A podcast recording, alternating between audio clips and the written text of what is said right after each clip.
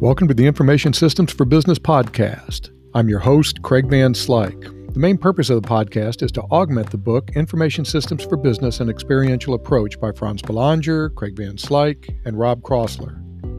The book is published by Prospect Press. Before we get started, I want to give a few disclaimers. The podcast purposely omits many details in order to get to the high points of each chapter.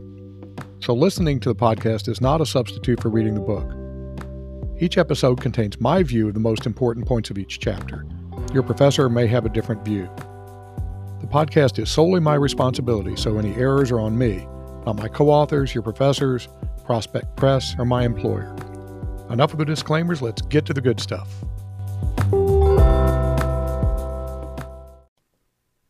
In this episode, we hit the high points of Appendix A computer hardware. The focusing story of Appendix A discusses convergence, which is when tasks that used to require a number of different devices come together in a way that allows them to all be completed on a single device. There are other definitions of convergence, but we're not worried about those right now. The smartphone is a good example of convergence.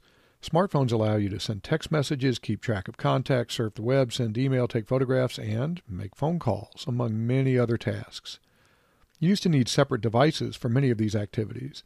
Today, you can do all of that on a smartphone. Unfortunately, however, it's often necessary to make some compromises in convenience and quality when we converge activities onto a single device. For example, typing on a smartphone is fine for short messages, but would be challenging for long documents. Appendix A starts by describing the generations of computer hardware. This gives you an idea of how rapidly computer hardware has evolved.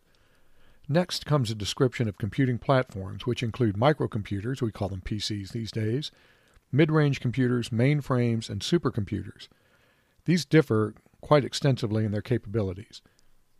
The rest of the chapter covers hardware components. Here are the main points made in Chapter A. We're currently in the fifth generation of computer hardware. This generation uses parallel processing, which allows a task to be worked on by different processors at the same time rather than one processor at a time.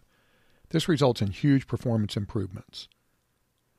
Grid computing loosely combines computing resources from different locations, organizations, or domains to achieve some goal. This is an extension of the computer platforms discussed earlier. The main categories of computer hardware include the CPU, or central processing unit, storage technologies, input technologies, and output technologies. We don't discuss communication technologies in, in the appendix because we discuss them extensively in Chapter 7. CPU, as I said, stands for Central Processing Unit. This is where the main processing com- occurs, such as doing computations or handling instructions. The CPU is made up of several components. The arithmetic logic unit, or ALU, performs the actual computations. The control unit takes care of instructions and controls the flow of data to the various parts of the CPU. Finally, registers store data and instructions temporarily. Input devices are devices such as keyboards, microphones, cameras, scanners, or joysticks that allow data to be entered into the computer. Of course, that's not an exhaustive list. There are a lot of other kinds of input devices. Output devices provide data in a usable form. Output devices include monitors, screens, such as those on your tablet or your phone, printers, speakers, and headphones, among many others. Touch screens are kind of interesting because they're screens, as the name implies, but they are also input devices, so they're actually input devices and output devices. There are two main types of storage technologies Primary storage, which is also called main memory, is temporary memory that stores data that is used during processing by the CPU. Most primary storage is in the form of random access memory. Typically, the contents of this memory changes frequently and is lost completely when a computer is shut down or loses power. Secondary storage is where files and programs are stored. Secondary storage is much slower than primary storage, but has the advantage of being more or less permanent. Once you store something in secondary storage, it stays there unless there's a device problem or a program erases the data, or you erase the data.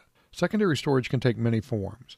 Usually, computers come with mechanical disk drives that use spinning disks to store and retrieve data, or they might use solid state drives called SSDs, which are increasingly popular. SSDs store data on semiconductors and have no moving parts, so they're much faster than mechanical drives, but they're also more expensive.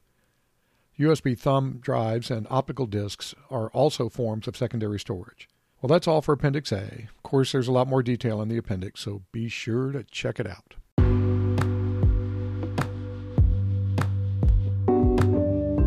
Okay, that's it for this episode. Remember that you still need to read the chapter since the book has much more detail. If I mentioned that yet? Fortunately, we, the co authors, worked really hard to keep the chapters short and to the point so the reading shouldn't be too bad. Talk to you next time.